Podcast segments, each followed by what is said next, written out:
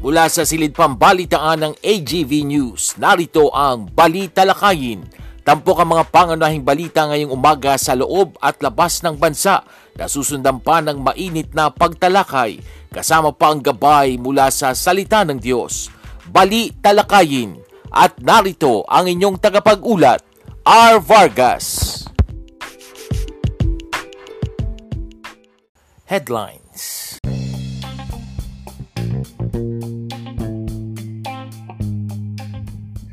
Sa ulo ng mga balita, muling pagtaas ng presyo ng produktong petrolyo muling ipatutupad bukas. Face mask dapat daw suotin pa rin ayon kay President-elect Bongbong Marcos. 1.2 thousand COVID-19 cases kada araw posibleng maitala sa katapusan ng Hunyo ayon sa Department of Health. At NATO chief nagbabalang posibleng tumagal pa ng ilang taon ang Ukraine-Russia war. Magandang umaga ngayon araw ng lunes, June 20, 2022. Ako po si R. Vargas at narito ang detalye ng mga balita. Tataas na naman ang presyo ng produktong petrolyo bukas. Tataas ng 2 pesos and 40 centavos hanggang 2 pesos and 70 centavos ang presyo ng diesel kada litro. Tataas naman ng 1 peso and 60 centavos hanggang 2 pesos ang taas sa presyo ng kerosene kada litro. Inaasahan namang tataas sa tinatayang 30 centavos hanggang 60 centavos ang presyo ng gasolina kada litro. Patuloy na tumataas ang presyo sa produktong petrolyo dahil sa nangyayaring gulo sa pagitan ng Russia at Ukraine.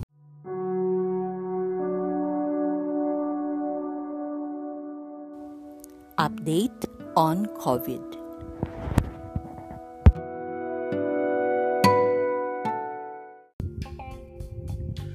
Sumirit sa 585 ang bagong kaso ng COVID-19 na naitala sa bansa nitong Sabado. Ito na ang pinakamaraming naitalang kaso mula noong April 3 na nakapagtala naman ng 619 kaso. Bunso dito 4,176 na ang aktibong kaso mula sa 3,829 noong nakaraang araw habang umabot na sa 3,695,652 ang kabuang naitatalang COVID-19 cases sa bansa. Ang nangungunang rehiyon na may pinakamataas na kaso sa nakalipas na dalawang linggo ay ang National Capital Region o NCR na may 1,984. Sinundan ng Calabar Zone na may 601, Western Visayas na may 323, Central Luzon na may 305, at Central Visayas na mayroong 156. Ang kabuang recoveries ay umakyat sa 3,631,009 habang nananatili sa 60,467 ang bilang ng mga nasawi. Samantala kung magtutuloy-tuloy ang pagsipa ng mga kaso, posibleng makapagtala ng 800 hanggang 1,200 COVID-19 cases kada araw sa katapusan ng Hunyo. Ito ang sinabi ng Department of Health. Pero paglilinaw ni DOH Undersecretary at Spokesperson Maria Rosario Vergere, ang projection na ito ay para makapaghanda tayo sakali mang magpatuloy ang upward trend ng mga COVID-19 cases. Nauna nang sinabi ni Health Secretary Francisco Duque III na inaasahan ito ang posibleng minor at short-lived COVID-19 surge. Subalit sinabi naman ni Yusek Vergere na hindi dapat tawaging surge ang naitatalang pagtaas ng kaso dahil masasabi anyang may surge lamang kung ito ay biglaan ng pagtaas. Sa ngayon kasi kung titingnan ang trend ng COVID-19 cases, tumataas ito, subalit hindi mabilis ang nadadagdag na kaso at hindi rin marami. Hinikayat ni President-elect Ferdinand Bongbong Marcos Jr. ang publiko na ipagpatuloy ang pagsusuot ng face masks at sundin pa rin ang iba pang health protocols sa gitna ng umiiral na COVID-19 pandemic.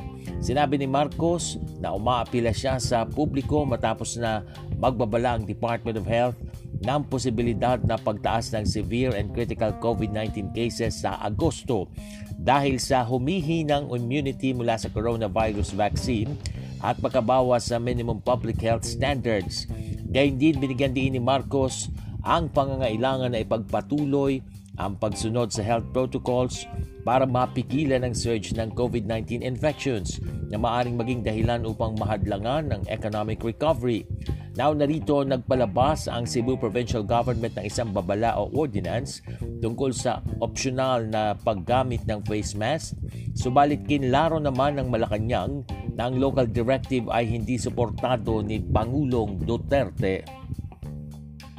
Sa loob ng labing limang buwan matapos ilunsad ang National Vaccination Program, nakabit ng Philippine government ang target nito na gawing fully vaccinated ang 70 milyong Pilipino laban sa COVID-19.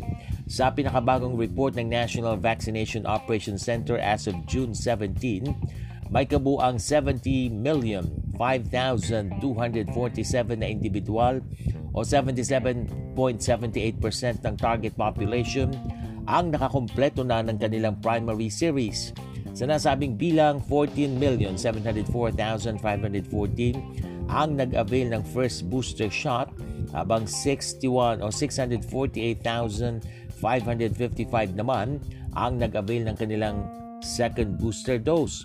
Sa ngayon, tanging ang mga matatanda, medical frontliners at immunocompromised adults o may cancer, human immunodeficiency virus o HIV, umiinom ng immunodepressants o organ transplant recipients ang eligible lamang para sa second dose.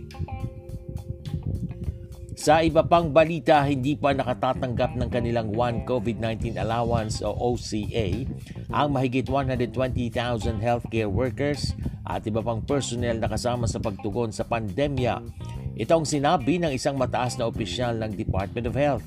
Binanggit ni DOH Undersecretary at Treatment Czar Leopoldo Vega na 400,000 ang mula sa 526,727 na healthcare workers ang nabigyan na ng OCA ng pambansang gobyerno. Ito ay matapos sabihin ng Private Hospitals Association of the Philippines o FAPI President Dr. Jose De Grano na ang karamihan sa mga pribadong ospital ay hindi pa nakakatanggap ng kanilang OCA. Subalit ayon kay Vega, nakikipag-ugnay na ang DOH sa PAPI ukol sa listahan ng hospitals na ang kanilang health workers ay hindi pa nakatatanggap ng OCA. Sa iba pang balita, umakyat ang Pilipinas sa ika-isang daan at dalawamput limang pwesto mula sa 163 mga bansa sa Global Peace Index o GPI ngayong taon. Kinikilala rin ng GPI 2022 ang Pilipinas na kabilang sa limang bansang may pinakamalaking improvement sa peace and security indicators kasama ang Libya, Egypt, Saudi Arabia at Algeria sa peacefulness scale na 1 hanggang 5 kung saan 1 ang pinakamataas, nakakuha ang Pilipinas ng kabuang score na 2.339. Gayun din na itala ng bansa ang pinakamalaking improvement sa Asia-Pacific region at ang ikalimang pinakamalaking improvement sa kapayapaan.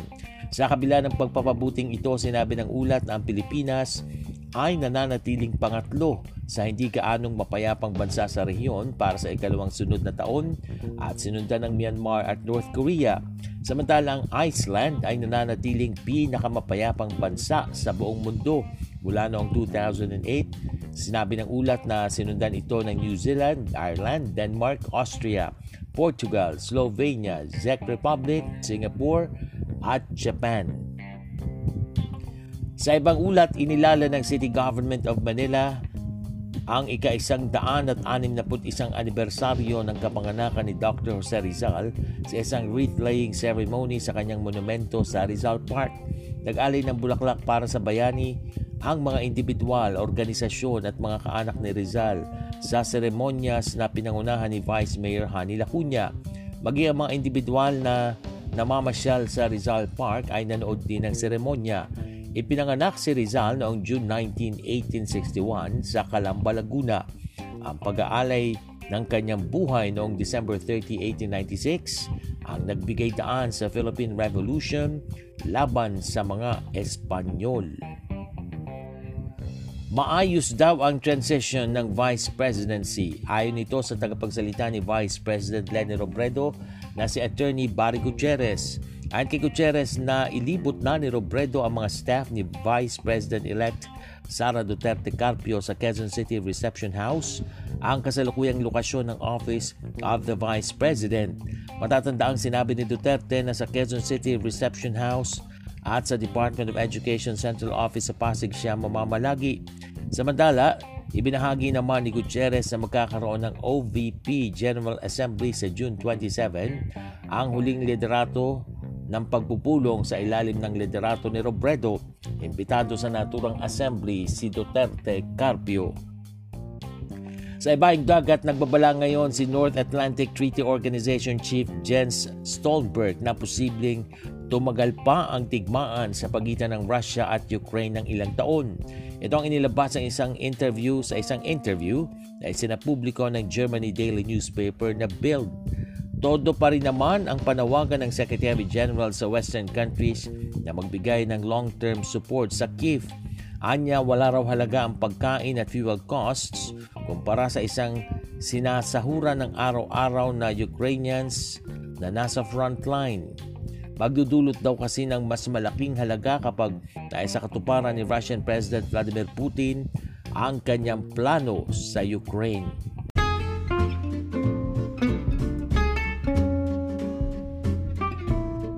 Balitang cute!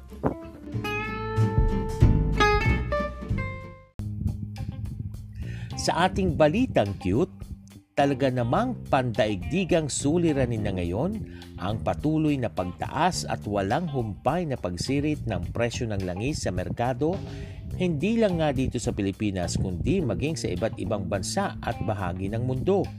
Kaya naman dahil sa taas ng presyo ng petrolyo, isang negosyante sa Germany ang gumamit na ng kalesa papasok sa kanyang trabaho. Ayon kay Stephanie Kirchner, mula nang tumaas ang presyo ng petrolyo, abay nagdesisyon siyang gumamit na lamang ng kalesa papunta sa kanyang pinapatakbong rancho. Umabot umano sa mahigit 250 euros o katumbas ng 14,000 pesos ang kanyang natitipid kada buwan buhat ng itabi niya pansamantala ang kanyang SUV at gumamit ng kalesa bilang mode of transportation.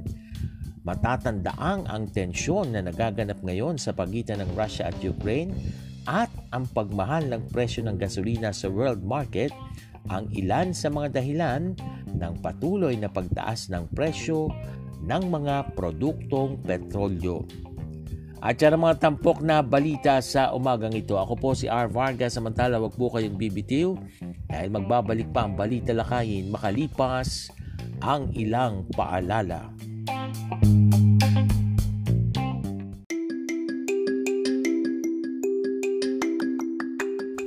Ngayong laganap ang hawaan at tumarami na naman ang nagpopositibo, pinapaalalahanan ng lahat na huwag maging kampante sa banta ng COVID-19 dapat nating ipagpatuloy ang tamang pagsunod sa minimum public health standards at laging magsuot ng face mask, mag-physical distancing, at maghugas ng kamay. Sa oras na makaramdam ng simptomas, agad na mag-isolate at magpa-test. Agad ding magpabakuna upang makakuha ng dagdag na proteksyon laban sa COVID-19. Paalalang hatid ng programang ito.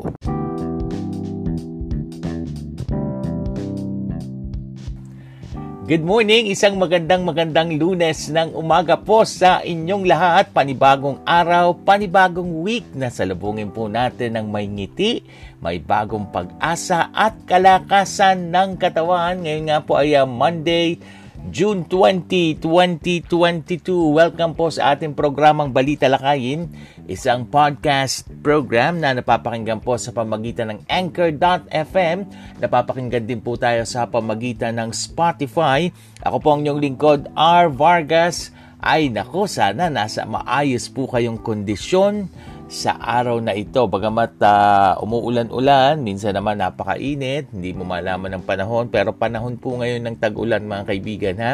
So lalo na po sa bandang hapon, eh asahan po yung mga malalakas na pag-ulan, ganun din sa bandang gabi. So sa mga papasok po, ay nako po, kayo po ay magdala ng payong at mga pananggalang sa pag-ulan. At syempre mga kaibigan, shout out po muna tayo ngayon sa umagang ito. Dire-diretso po tayo sa ating pa-shout out. Unang-una na po, shout out ha sa ating magigiting na fathers na nag-celebrate ng Father's Day kahapon, araw ng linggo. Belated Happy Father's Day po sa ating mga magigiting at masisipag na mga ama, na mga tatay. Ganon din sa aking uh, uh, brother at uh, father-in-law at uh, mga brother-in-laws. Happy Happy Father's Day sa inyo kasi po yung father ko naman ay uh, uh, gaya po ng nasabi ko nung Friday ay namayapa na nasa piling na po ng ating pinaka dakilang father ang ating Panginoon dahil ang aking papa po ay uh, namatay last year August 19, 2021. Pero nasa piling na nga po siya ngayon ng ating Panginoon. At uh, ganun din po, shout out din sa lahat po ng nagse-celebrate ng kanilang mga birthday sa umagang ito. Happy, happy birthday po sa inyong lahat.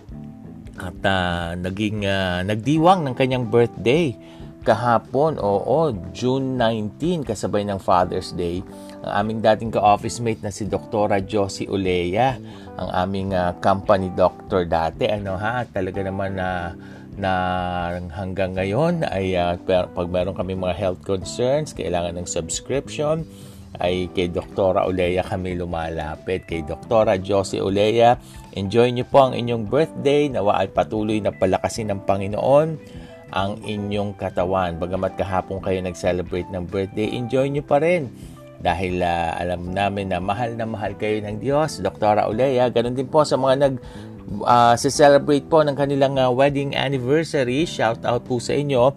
And speaking of wedding anniversary, ang aking uh, mother at father, bagamat uh, namayapa na nga pong aking father, ay nag-celebrate sila ng kanilang wedding anniversary last Saturday naman. June 18, uh, 2022. Belated happy anniversary, anniversary sa inyo. Mama. At syempre, shout out din sa ating mga regular listeners, hindi lamang po dito sa Pilipinas, kundi sa iba't ibang panig ng mundo dahil tayo ay uh, napapakinggan online. So naririnig din tayo sa ibang uh, mga mga bansa ano ha. Kaya happy listening din po at shout out sa inyong lahat. Salamat po sa patuloy na pagsubaybay ninyo dito sa ating program. Diretso na po tayo ngayon sa ating mga pagtalakay. Uy, mga kaibigan, maganda tong sinabi ng uh, Department of Health ha, na ang sabi po nitong DOH, meron daw pong sapat na supply ng bakuna hanggang sa pagpapalit ng panibagong administrasyon at maging hanggang sa katapusan ng 2022.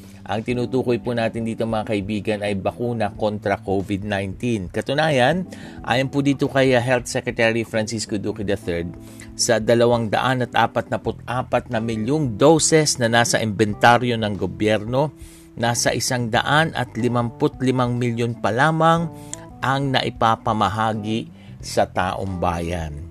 Sa kasalukuyan daw po ay nasa 90% na ng target na 77 milyong individual o 70 million ang nabakunahan na at uh, ah, 7 million na lamang ang kanilang hinahabol hanggang sa katapusan ng Hunyo. Maganda yan. Kaya naman mga kaibigan, hinihikayat po natin ang lahat na magpabakuna na. Lalo na yung mga talagang hindi pa nakakakuha ng kanilang first dose at second dose, yung primary vaccine abay uh, magpagawa na po kayo ng ganito para po meron kayong karagdagang proteksyon. Ganun din, kung kayo entitled na sa first booster at maging sa second booster, eh paggawa nyo na po yung mga bagay na yan. Again, karagdagang protection po yan laban sa COVID-19. Huwag po nating hayaang mapanis na naman, mag-lapse, mag, mag, mag-expired itong mga bakuna na ito na na talaga namang inutang ng husto ng gobyerno ha? Para lamang tayo mabakunahan at mabigyan ng proteksyon ha? So wag po nating gawing mauwi sa wala itong mga bakuna na to mga kaibigan. Uh, dahil uh, para din po sa atin yan. Wag po natin ding hintayin na darating yung araw na may bayad na yan, mahirap na, baka mahal na yan, ano ha? May krisis pa naman ngayon pang ekonomiya. Eh, ngayon, samantalahin natin habang ito ay uh, libre pa na pinamibigay sa taong bayan itong mga bakunang ito kontra COVID-19. Pero bukod po dyan, syempre, ay ikaw, gawin pa rin natin yung mga kaukulang uh, parte natin, yung basic health protocols na tinatawag ha. nandyan yung paghuhugas ng kamay. Siyempre, importante yung social distancing, ha? Yung tinatawag na na talagang iiwas ka sa crowded area, sa maraming tao. Eh ngayon, mahirap na ipatupad yan, pero gawin pa rin natin. Nasa sa atin po yun. At syempre, magdala ng uh, alcohol, hand sanitizer, lagi natin paalala yan. At gumamit pa rin po ng face mask. Hindi po pwedeng wala ng face mask katulad sa lungsod ng Cebu ha dahil ito po ay kailangan pa rin po last line of defense natin. And speaking of face mask, aba ito pong si President-elect Ferdinand Bongbong Marcos Jr. eh bukas po siya na gawing optional ang pagsusuot ng face mask. Ayon po yan kay Presidential Advisor for Entrepreneurship Secretary Joey Concepcion.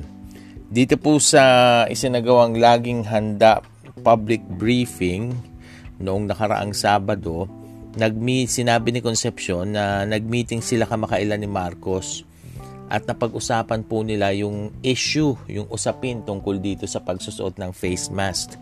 Ayon po kay Secretary Concepcion, bukas daw sa idea itong si President-elect Marcos. Pero sa tingin niya, dapat ipaubaya sa mga local government units o LGUs ang pagdedesisyon tungkol nga po sa pagsusuot ng face mask. Pero sa pananaw ni Concepcion, dapat ikayatin ang pagsusuot ng face mask sa labas at hindi gawing sapilitan. Ha? So, dapat mo mga kaibigan, magsuot pa rin. Kung ako naman kay Ginoong Marcos, ipatupad yung uh, ginawa nitong IATF ng Duterte administration na may face mask pa rin hanggat tayo ay uh, nasa ilalim pa rin ng pandemya mga kaibigan. Hindi basta-basta inaalis ito. Again, last line of defense natin ang pagsusuot po ng face mask sa mga panahong ito. Opo. Samantala, nako, eto na naman tayo mga kaibigan bukas. Bad news na naman ang sasalubong sa marami, lalo na sa mga motorista kasi ito po ah, bukas po panibagong taas presyo sa petrolyo ang magaganap. Panibagong round ng pump price hike. At uh, ito na po ang ikalabing walong taas presyo ng mga kumpanya ng langis sa taong ito na ginagawa nila sa mga produktong petrolyo. Batay po sa oil trading monitoring mula June 13 hanggang 16, isang oil industry source ang nagsabi na ang mga sumusunod ay inaasahang price adjustments para sa mga produk produktong petrolyo bukas. 2 pesos daw hanggang 2 pesos and 30 centavos sa kada litro ng diesel. Ang gasolina naman ay 20 centavos hanggang 50 centavos kada litro. Isa sa sinasabing dahilan ng Department of Energy ay ang China lockdown. Ayan, paulit-ulit sila dyan sa China lockdown na yan. Ganon din daw ay uh, ito pa rin nagaganap na gera sa pagitan ng Russia at ng Ukraine. So parang wala namang pinagbago. So patuloy po tayong magtiwala sa Panginoon at tayo naman po dapat tipid-tipid sa mga bagay-bagay na ito na talaga namang ay nako mahirap po mahirap pag ganyang uh, tayo ay uh, nasa crisis pare-pareho. Pero again, sabi ko nga, mas maaasahan natin yung uh, pagtulong sa atin ng Panginoon sa mga ganyang sitwasyon, sa mga ganyang pagkakataon. Opo mga kaibigan. Alright, patuloy kayong nakatutok dito sa ating palatuntunang balita lakayin. Sa ilang sandali, wag po kayong aalis. Susunod na ang ating tampok na gabay mula sa salita ng Diyos. Makalipas ang ilang paalala.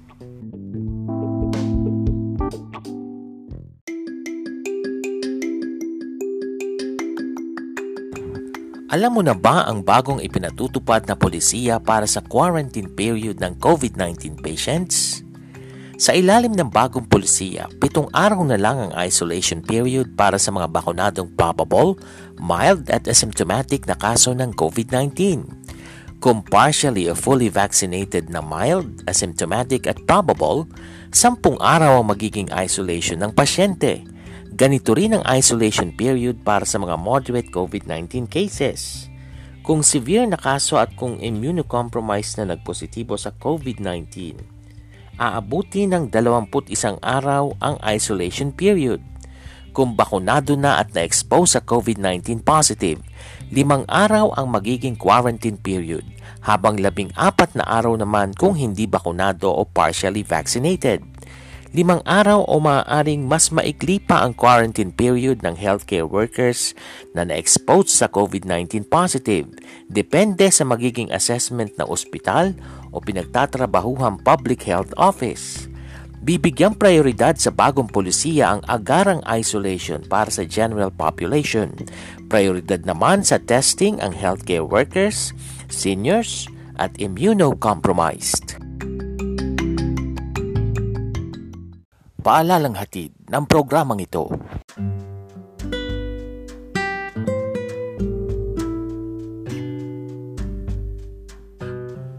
At narito na ang gabay mula sa salita ng Diyos. Tampok ang pagbubulay-bulay sa kanyang salita.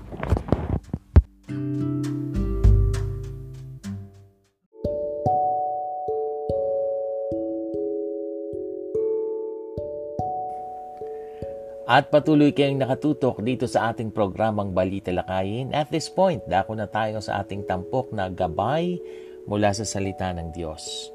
Ang sabi po sa Deuteronomy chapter 31 verses 6 and 8, Be strong and courageous. Do not be afraid or terrified. Dito po ay ini-encourage ni Moses ang mga Israelites na huwag matakot at sundin ang Diyos.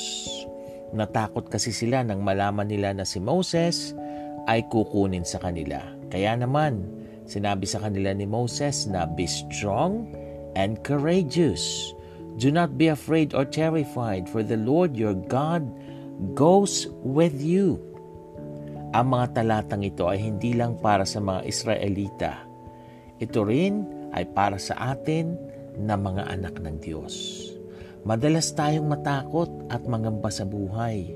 Subalit, pwede nating harapin ang takot ng may tapang, dahil the Lord our God goes with us. Tayo po ay manalangin. Diyos amang makapangyarihan sa lahat, salamat po Lord God dahil kasama ka namin Lord.